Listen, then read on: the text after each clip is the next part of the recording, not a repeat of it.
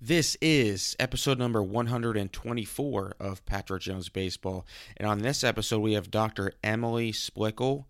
Dr. Emily is a functional podiatrist, human movement specialist, and global educator in barefoot science. She's also an author and is, is someone who really brings a ton of uh, unique insight in this episode where we talk a lot about the foot, the ankle, uh, fascia, why that's so important and just some ways to help prevent getting uh, plantar fasciitis for athletes, or if you do have it, um, what to do. She also does stem cells on all of her uh, patients, uh, not all of her, but on some, some of her patients that she sees and explains why that is so important. So this is an episode where kind of it's it's for baseball players, it's for coaches to help understand and help prevent some of these injuries, but it's also to help gain a, a bigger understanding of how the body moves, um, how and why the feet are so important, and how it can help us play um, at a higher level and play longer for um, um at the same time. So appreciate Dr. Emily Splichal coming on, and I think uh, you everyone will be uh, getting a, a, great deal of, of value out of her as, as well. So, please welcome Dr. Emily Splichal.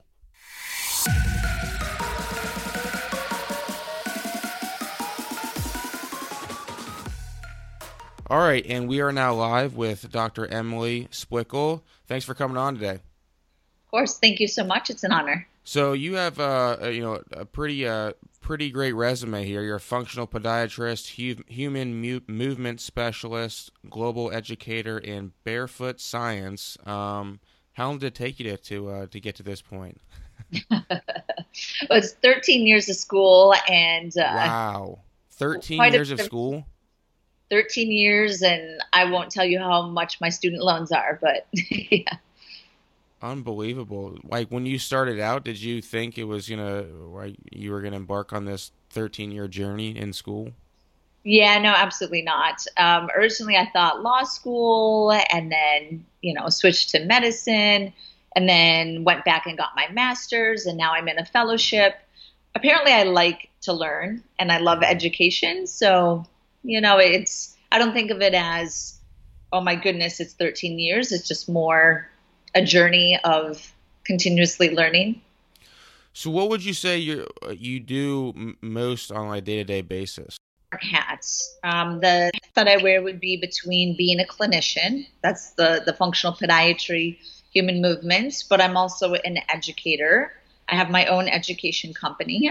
Uh, I'm a consultant for many different companies, whether it's movement companies, um, companies, footwear, orthotic companies as well. And then I am also a CEO and I run uh, two of my own companies, one being a product based company. So I guess I'm also in the manufacturing business as well. You're a busy woman. Yes, I am. Um, so what would be a human movement specialist? Like what what does that entail? Yeah, so I apply I have a master's in human movement. And when I was going through podiatry school, medical school, my training, um, it was very Western medicine based, meaning that I learned about the foot and ankle function, very isolated, not getting the patient out of the chair, looking at the way that the patient, you know, walks, moves, squats, step up, step down. Uh, so I, it, and that kind of conflicted with the way that I thought of movement, thought of patient pathology, let's say. So as I was going through my training, I actually took a little bit of a break, went back to school to get my master's in human movement, which was how I connected my background in sports, fitness, with medicine, and it's really the link in between. So I use a holistic, integrated understanding of the human body to understand movement dysfunction. That would be the movement specialist.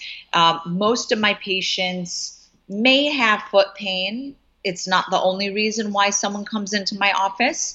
Um, they may have a non responding hip pain or back pain or knee pain, and they want me to look at the way that they move to see if it's something with their relationship with the ground. And that's what ties in my podiatry is my passion is how the foot relates to the ground and what footwear and surfaces and orthotics and neurostimulation of the foot does to that relationship.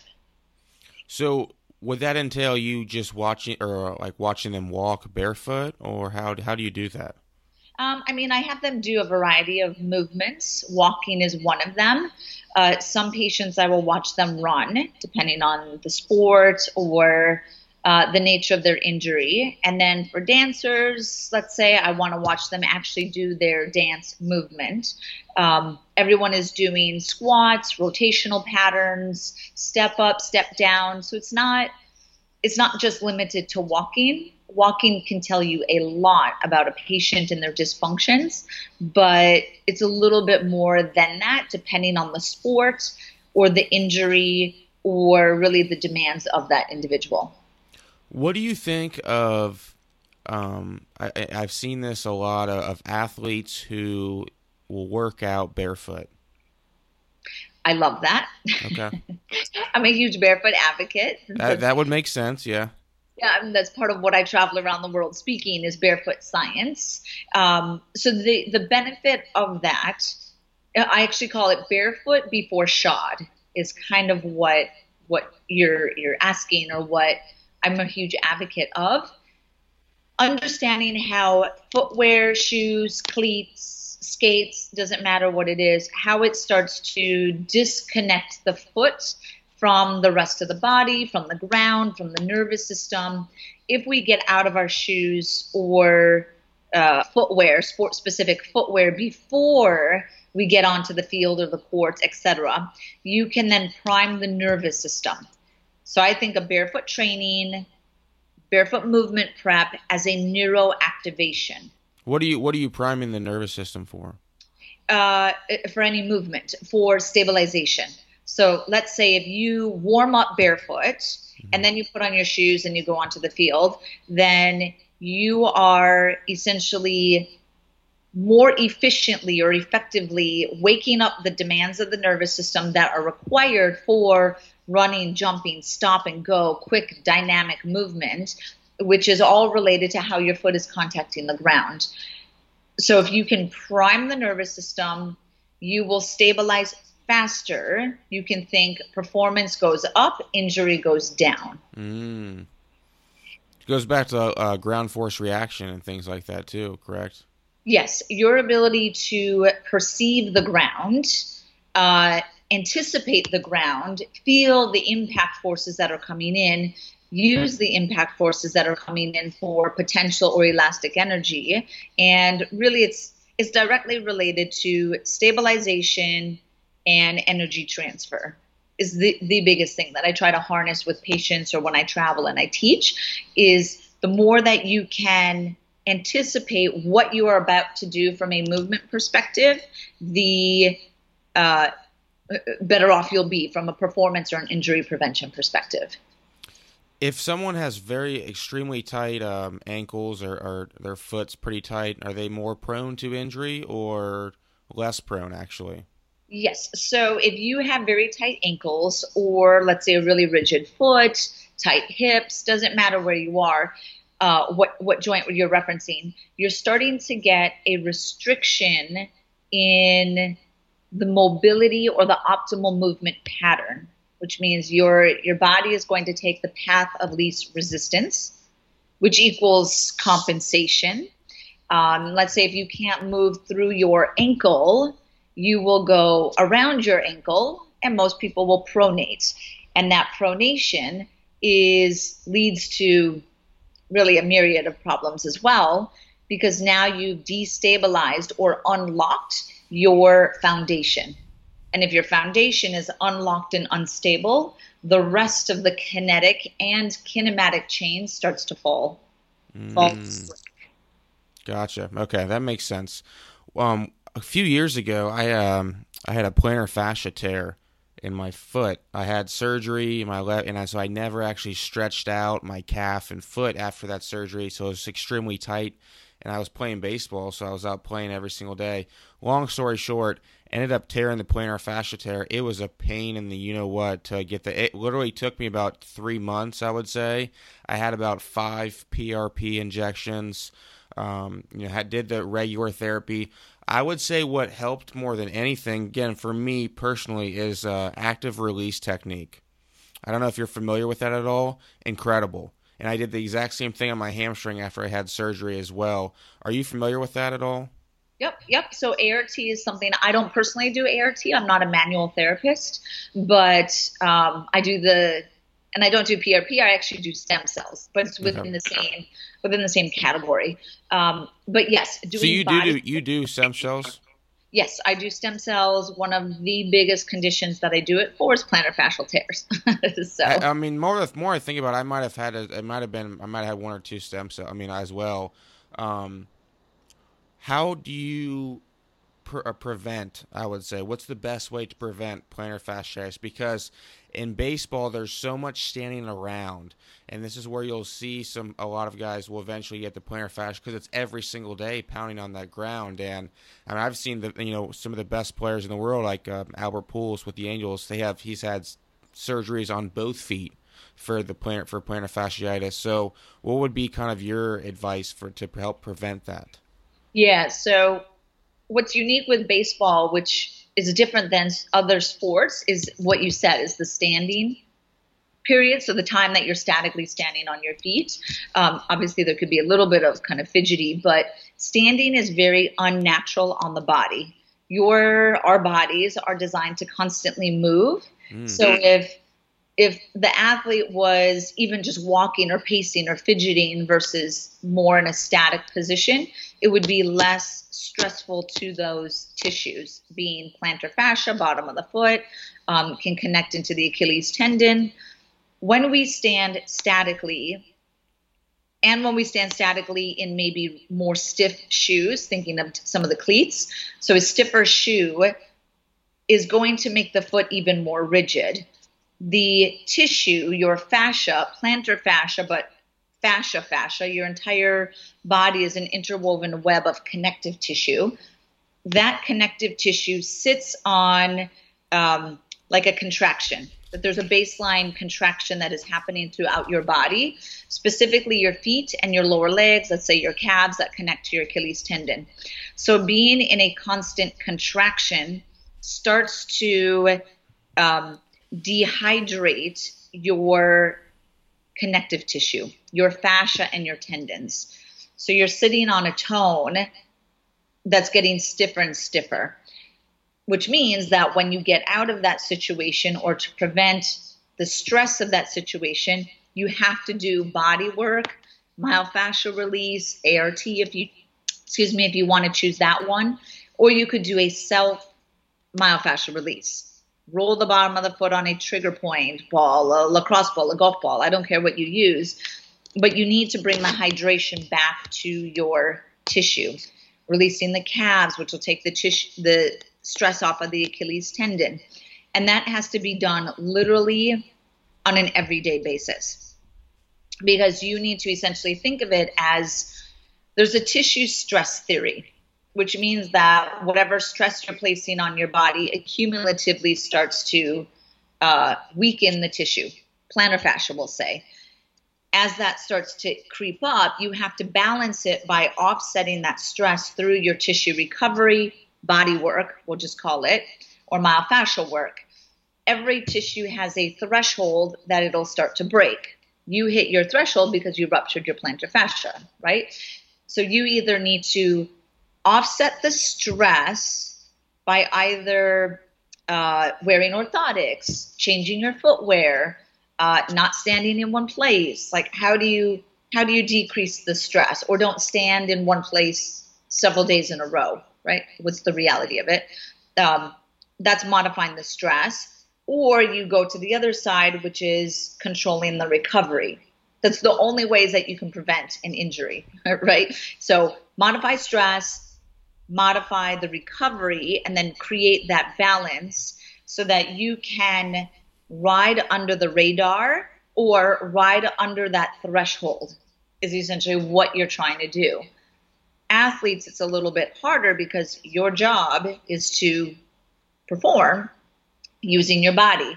So your stress level goes higher, higher, higher, and you're going to hit that threshold faster than, let's say, like a weekend warrior or someone who's not on their feet literally for their profession. Um, which means that athletes then have to look at the recovery side as extremely important. And that's why athletes are doing the cryo and the infrared and the ART, and there's people who can do manual work on them um, every day because you have to balance that stress. Um, that's really the secret to preventing a injury such as plantar fasciitis or a plantar fascial tear. Once you start getting your first injury, now you start to change the composition of your tissue. The collagen starts to change its composition, and you become less and less elastic, which is how we need to be. And that then drops your threshold. So now your injury risk goes up. Mm, okay. Does that make sense? Yes, no, it, it does make sense. Um, so you're you're essentially saying it would be better for someone because again, like we just talked about, there's a lot of standing around in baseball. It would be better to have at least a little bit of, of just constant movement, right? Just just a little bit. I mean, it doesn't have to be anything like obviously you can't run circles out in the outfield when you're waiting for the pitch, but just a little bit of something so it's not just straight static into bursting full speed right away. Exactly. Yes. So if you're standing statically and then you do have to suddenly, right, you have to get a ball or something like that, then that sudden is going that's what's going to rupture, right? Or micro tear. It starts as a micro tear in the tissue and then those micro tears start to get repaired as sticky scar tissue and then that's where you start to snowball into this kind of cascade of plantar fasciitis into plantar fascial tear or Achilles tendonitis into Achilles tendinosis, things like that. That I would say if you can, I mean, wearing an arch support technically does take the stress off of the, the bottom of the foot, which is a recommendation people are usually surprised that I make because I'm so pro barefoot natural foot function. But standing is define the natural function of the foot. Yeah. So you have to kind of modify that in any way. It could be an arch support, uh, whether it's a custom orthotic or just you know other um, over-the-counter arch supports, or constantly either shift your feet or go into like a almost like you're pedaling, like you're lifting a heel, lowering a heel, kind of like doing stuff like that. Spreading the toes as much as you can in in the cleats, um, engaging the toes. You got to really be like fidgety, like you said. You got to be disciplined about it. You do, yeah. The more that you're standing out there, and you have to be doing it while paying attention to things, right? You, I'm sure you're not sleeping and kind of daydreaming, but you want to be present in the moment while doing that. So it has to be um, almost a constant thing that you do, so that you're not even thinking that you're doing it. Okay, I understand. I understand. Um, I'm sure you're in New York. Um, Kevin Durant, he just signed with the Brooklyn Nets. He just ruptured his Achilles. Would him like doing some doing some of this stuff would that would have helped prevented it, or is it a case of that's just a lot of wear and tear on his body? Uh, it could have been. It could have been both, right? That when you start getting the micro tear, the micro tear, or the micro injury, the priority for the body work and the constant fidgeting and understanding the injury risks is really important. Um, what unfortunately is not done that well in professional sports is pre screening athletes for certain injuries, specifically foot and ankle. Like I, physical screen, you mean? Uh, well, so I would I would be able to profile certain injuries that athletes are susceptible to based on their injury history, looking at their movement patterns, and looking at their foot type and knowing the position of the sport that they're playing, right? So I understand the demands of their sport. Foot type is huge. That tells you a lot. So like, you, have, you mean when you say foot type, do you mean like a flat foot or? Yeah. Okay. So if you have a higher arch foot, then that's going to make your foot a little bit more rigid. Um, people who have a higher arch foot typically have tighter ankles and Achilles tendons. Yeah, so that already puts you at a certain certain injury risk. And now you're standing statically for your sport, okay, now I'm like compounding these things, and you've had a history of Achilles tendonitis for, you know, several years, maybe in high school, maybe, you know, whatever the history was, that's a recipe for um, an Achilles tendon rupture. Can you can you stretch the Achilles too much? Um, yes. So let's say if you have Achilles tendonitis and then you stretch it, you could aggravate it more. Let's say, okay. or if you do, let's say, a ballistic type of Achilles tendon stretching, and you actually don't have that elasticity and you force it a little bit more than you should, then yes, you can micro tear it and create that cascade. Um, I actually see a lot of people that have structurally short Achilles tendons, and it's not something that is really kind of screened or understood with the athletes that I've worked with. If you have a structurally short Achilles tendon, you cannot stretch that to become longer. Everybody has their own um, characteristic elasticity or connective tissue properties, we'll just say. So if you think of like a sprinter, like a track and field sprinter where they're doing a 100 meter dash, a lot of those athletes are are structurally a little bit tighter and lack the flexibility of what you would see in some other athletes. But that is a advantage to them so a lot of those sprinters are fast because they have structurally short Achilles tendons mm. and are able mm. to recoil out of them very fast and are able to shorten their contact time, which is technically how you run fast. See, th- th- and this is why I'm really glad I brought you on the show because you have this, you know, this type of insight where s- someone, the average person, might be like, "Well, you're extremely tight. Let's, you know, really try to loosen you up as much as possible." injury, that's when an injury would happen, correct? Yes, exactly. So okay. we we we essentially choose sports, or the sport could choose us. I don't know, um, based off of our physiology, obviously our kinetics and our kinematics, our height, all of that. Um, you know, like gymnastics is a power sport. So I I was a gymnast for 13 years. My body gravitates towards tight. So I obviously you have to be flexible, but I kind of recoil right back in to be a little bit tighter.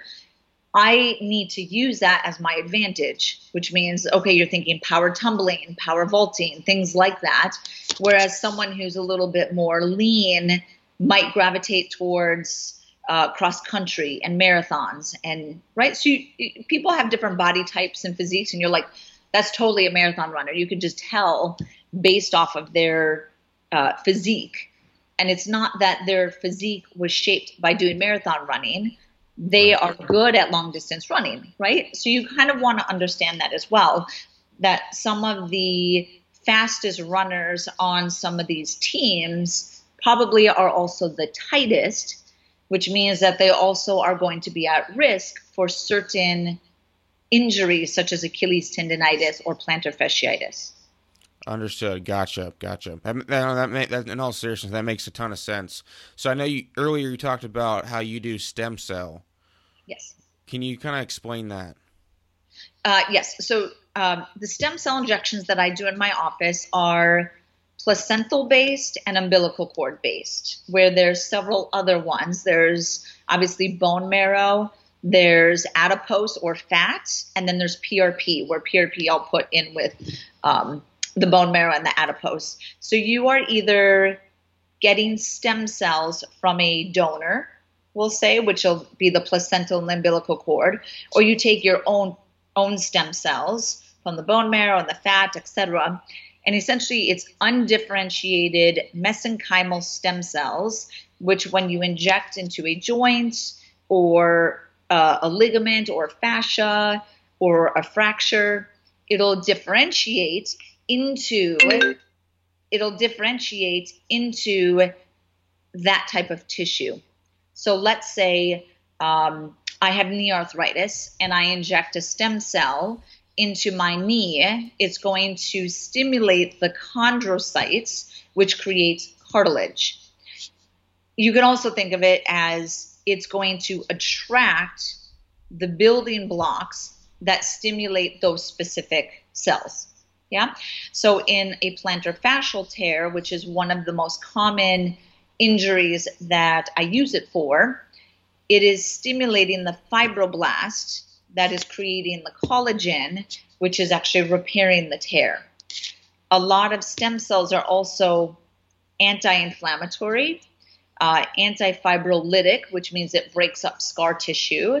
So not only is it cleaning out the area or the injury, but it is giving your body the building blocks to then repair the injury.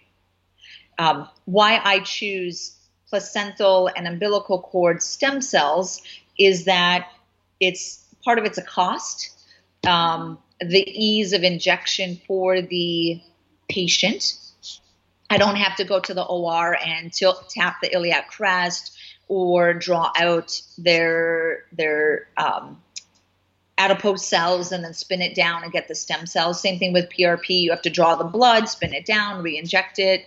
So it's it's faster, it's easier, it's less invasive, and a lot of the efficacy is very similar to some of the auto stem cells, so your own stem cells.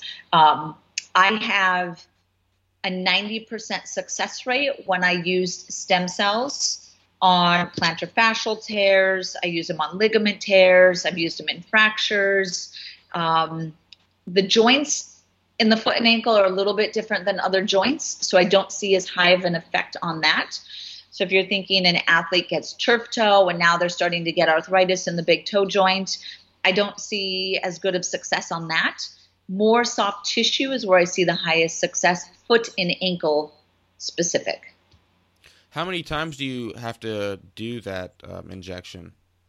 Uh, so my protocol is very specific. Let's say I have a patient that tore their plantar fascia, like you did, right? Um, and just for the listeners, if they're not familiar with the plantar fascial tear, is well, let me go back one more. So your plantar fascia is three bands of tissue, and so you have your medial central lateral band of your plantar fascia, and then it's also in layers. So it's superficial and deep, if that makes sense, right? Yeah. So tears are typically in the central band and it'll be very much specified. It is the deep fibers of the central band are what tore, or it's the superficial fibers of the central band that tore. Yeah, so you just you're you're getting a very specific anatomical region of the fascia. Sometimes people think it's like more the Achilles tendon and if you tear the Achilles tendon, a lot of time it's like whoop, like yeah. you know, it ruptured, it recoiled, right? Or like a bicep tendon. If you tear your bicep tendon in your arm, I mean that's going to recoil because it's under so much tension. The plantar fascia is a little bit different. When you tear it, it's more like a fraying of a rope and it's messy. So the fibers stay next to each other and uh, kind of re-adhere to each other, and then it creates scar tissue, and it, it, it's just different. It's not like, oh, I ruptured my plantar fascia and now it recoiled, and my arch is going to drop, and I'm not going to be able to survive, something like that. Um, so my protocol for that, understanding that that's how the injury prevents or presents, is I do two injections total. One injection two weeks apart. So I do an injection. Two weeks later, I piggyback it and I kind of um, kick it up a notch with another injection. And then the patient is in a cam walker or a walking boot for four weeks. That's one of the most specific parts of it is that I immobilize the patient for a four week period so that I take all of the stress off of the tissue and I can allow the growth factors and the building blocks to do what they need to do to repair the tissue. I then transition my period uh, my patient to a four week period after the first four weeks of a stiff shoe. So there's many stiff shoes that are out there. Uh, Hoka is like an example of one where it doesn't move and fold, etc. Maybe we have a rigid orthotic in there, and then we're starting to transition into ambulation without a cam walker, starting to get some foot strengthening, starting to do body work to the tissue around where the injury is, not exactly on the injury, but around. And then your third month you're transitioning out of that situation, bringing foot strengthening and essentially just upping the stress, balancing it. Um, and that's where I have my 90% success rate. I do a repeat MRI three months later because the peak efficacy of stem cells is three months. And a lot of the MRIs pre versus post, they'll be read um, plantar fascial tear no longer evident or reduced plantar fascial tear. Like you can actually see it within the MRI of the efficacy of it. And then I'm matching it to the way that my patient presents. And a majority of them are saying, I don't feel pain anymore.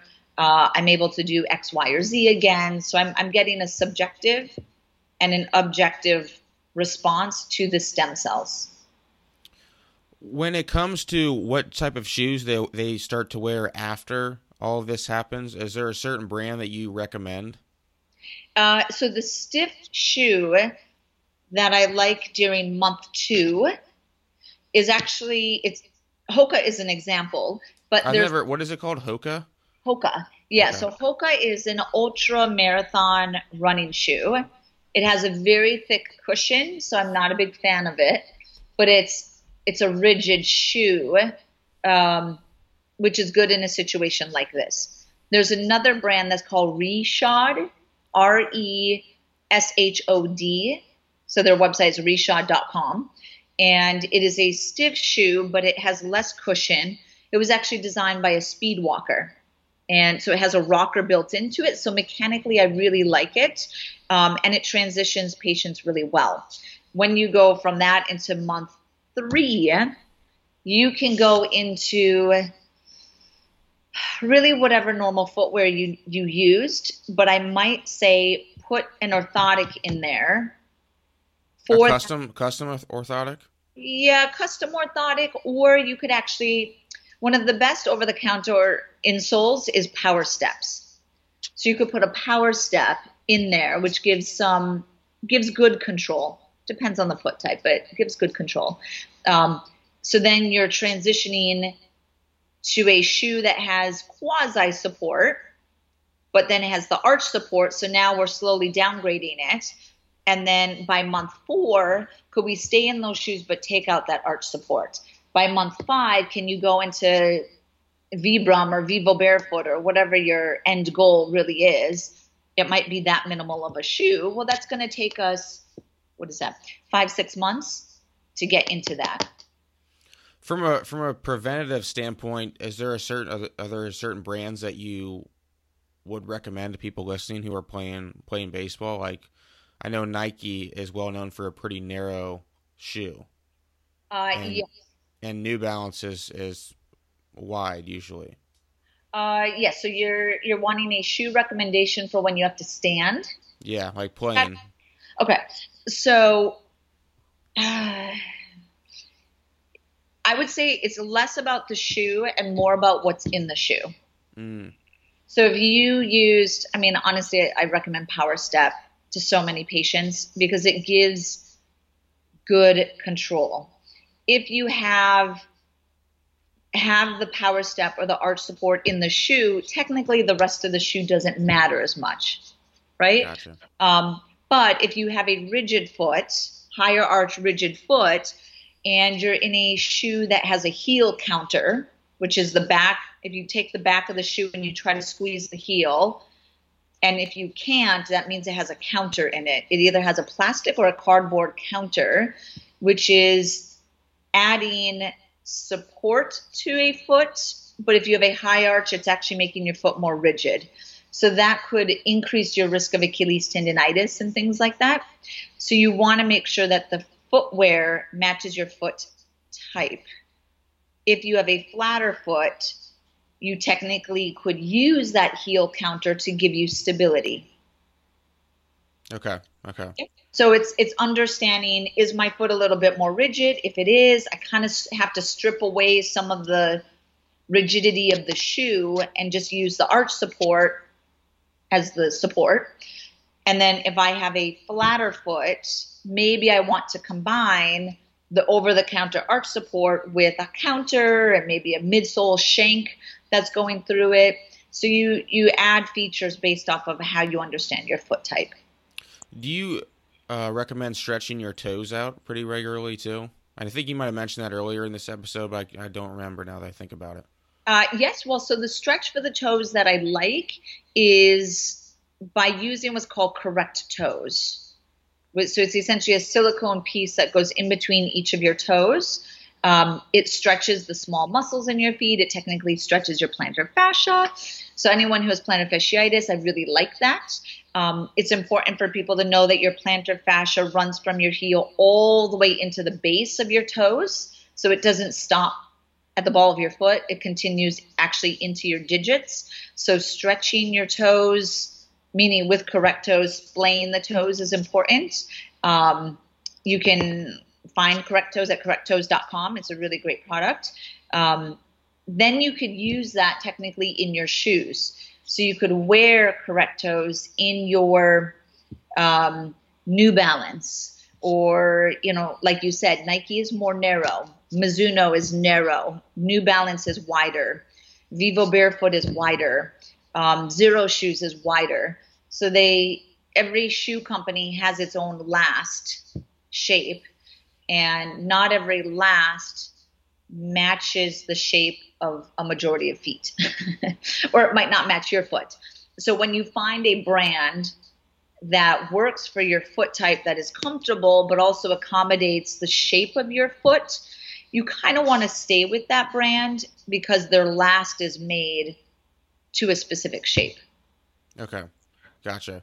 Does now this this question might seem out there. Does your toenails in any shape or form matter at all to anything? Uh, it would in the sense of ingrown toenails. So if uh, let's say an athlete keeps getting an ingrown toenail in their big toe, um, usually it's on the the inside inside of it, so closer to the midline of the body is where you would get the the ingrown toenail. That could be with the way that you're cutting them, and then the stress of the shoe. So if a shoe is cut a little bit more narrow or angled inward, it might hit the edge of that toenail. And then when we run, a lot of people run actually not pushing off of the end of their toe, they go around their toe. So they'll pinch the side of the nail into the shoe or into the ground, and then that causes the ingrown toenail. So it, it can be a combination of it. Um, I will look at an ingrown toenail, especially repetitive ingrown toenails, as a mechanical cause. Like that gives me a reason to assess the foot and assess the way that the patient is walking. And then I can explain to them that you're getting your ingrown toenails because of how you walk. And you're walking the way that you're walking because your hips are tight or your ankle is tight or you have an external rotation uh, imbalance at your knee joint, and then that kind of ties in. What brought them in was the ingrown toenail, but the cause is much greater. Oh, okay, I understand. I uh, it, it, it's so weird. I actually my my my big toe toenail and this and one right next to it both uh, you would look at it they're most the most disgusting thing I've ever seen in my life. They really are. And they're both like got infected or somehow I got both of the toenails removed completely. They grew back just as ugly. so you have a fungal infection in them. Yeah, and it's I get I, I assume it's just going to be like that for the rest of my life. Well, yeah. So let me I'll I'll speak to that real quick. So with the fungal infection, which creates maybe a yellow, a discoloration, a thickening of the nail is maybe what I'm describing your nail here. Um, uh, what starts that or predisposes you to that is micro trauma. So if you think years in in baseball cleats or shoes or tight shoes and you're uh, kind of stop and go, so it's certain footwear or movement patterns create micro trauma to the nail. So essentially, you're hitting the nail into the nail bed or the nail matrix, and then that creates trauma, and then the trauma predisposes the fungus to get under the nail. So the fungus lives not in the nail, but in the nail bed. So for if you're experiencing that, uh, and I know your history, I would say, okay, it makes sense. You've spent years in tighter shoes playing stop and go. You know, you see it a lot in, you know, soccer, football, runners, baseball, etc. That totally makes sense. Once you have it, if you don't take the nail off, or you take the nail off, but then you don't treat the fungus, it's not going to come back normal. Okay. So if you took your nails off or you lost your nail, but you didn't take an antifungal medication, it's going to come right back. Yeah, I think I mean it literally came back worse. I think because one, the catch twenty two of that is like one, you want to take the nail off to like start over, right? But now I just expose your nail bed, and you mm-hmm. never want to expose the nail bed because that's what predisposes you to fungal infection. So okay, see, I I thought that it was from like being in the shower and like that sort. No, okay, it wasn't nothing to do with that. Yeah, it was it was the micro trauma, um, and again, I see it in so many athletes and in so many runners because of how running is. You're hitting the front of the shoe. Um, do and, most of them get it removed? Uh, meaning take the nail off. Yeah. You know, that's like a doctor specific thing. I would do it. I was never taught to do it, but I would do it in the sense of like okay, we have to start over because that nail is so embedded with fungus. But as the nail's growing out, you're using a topical, maybe we're lasering it, and you're taking oral antifungal. Like I'm doing anything to attack this fungus because it literally is like mold and carpet. And I would yeah. tell my patients that I'm like, you know, like if you get really moldy carpet, you you're just better off tearing that stuff out because it's so it just gets embedded that some of the reality is it gets so embedded in the nail and the nail bed, you might not get a nail ever again like what it used to look like. And that's the reality. And I I feel bad, especially like some of my female patients, they would literally like to start bawling. I'm like Well, I'm not gonna do that, but uh Yeah, hopefully you didn't start crying. But um I mean it's it's a cosmetic thing, right? Is really what it is outside of you could say, well, now my nail is thicker, so it hits my shoe different and it makes it hard for me to wear cleats or certain shoes because the nail's thicker. Yeah. So it, it, could actually have a functional impact as well, not just a um, cosmetic impact. Okay, I understand. Yeah, that, that makes sense. I'm glad I got that cleared up. I mean, I guess if I do get it removed, the thing is though, is I don't want to get it removed again because it was such a pain to get it removed, and then uh, you know, the, I just I'd rather just look have my feet look ugly. It's not like I walk around barefoot like with no socks on that much anyway. Yeah, it's just the nature of of playing a sport and having yeah. micro injury that you know it could be your badge of honor or something. Right, exactly. That's what I tell my girlfriend. Yeah. um. So we you were talking earlier about uh, fascia and how sometimes you take when you do when you do inject it's it's into the fascia. Why is fascia or is fascia so important? Uh, yes, fascia is everything when it comes to movement. Um, again, fascia is it's the connective tissue that surrounds all of your muscles and all of your bones it's almost like a saran wrap that connects every single part of your body. Why it's so important is for several reasons. One, your fascial web has over 100 million sensory nerves. So I look at your fascial connective tissue as an extension of your brain, which means that it is sensing the environment, it's interpreting the environment, and that translates to a necessary component for movement. The other part is that your fascia is what translates the potential energy of dynamic movement. So when you contract your muscles, you have an effect on your fascia. And it's the muscle contraction fascial effect that allows you to absorb impact forces and release them as elastic energy. So it's an energy transfer component, and it's what provides stability. It's what allows you to resist gravity.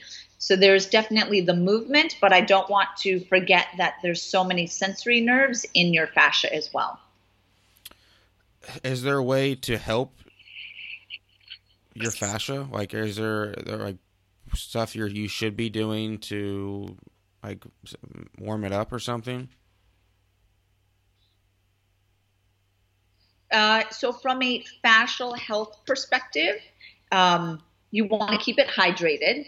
That could be from you literally drinking water to foam rolling. So, body work hydrates your fascia as well, right? So, you want hydrated fascia. And then you also need to keep your fascia um, like a rubber band. And the rubber band is built out of movement patterns. So, just foam rolling or trigger point releasing your fascia doesn't train it to be a rubber band. That's where like plyometrics, right? Plyometrics is essentially training your fascia to be like a rubber band. So you have to do specific movements to train that aspect of your fascial tissue. Um, ballistic, uh, uh, kind of like a, a recoil and then a back kind of it's, it's like bouncy movements. There's a lot of fascial programs that are out there.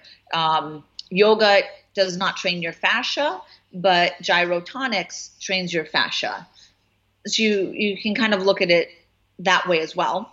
And then the third way is that your fascia needs to be tense or create tension in a very fast way. The way that you create fascial tension is through isometric contractions.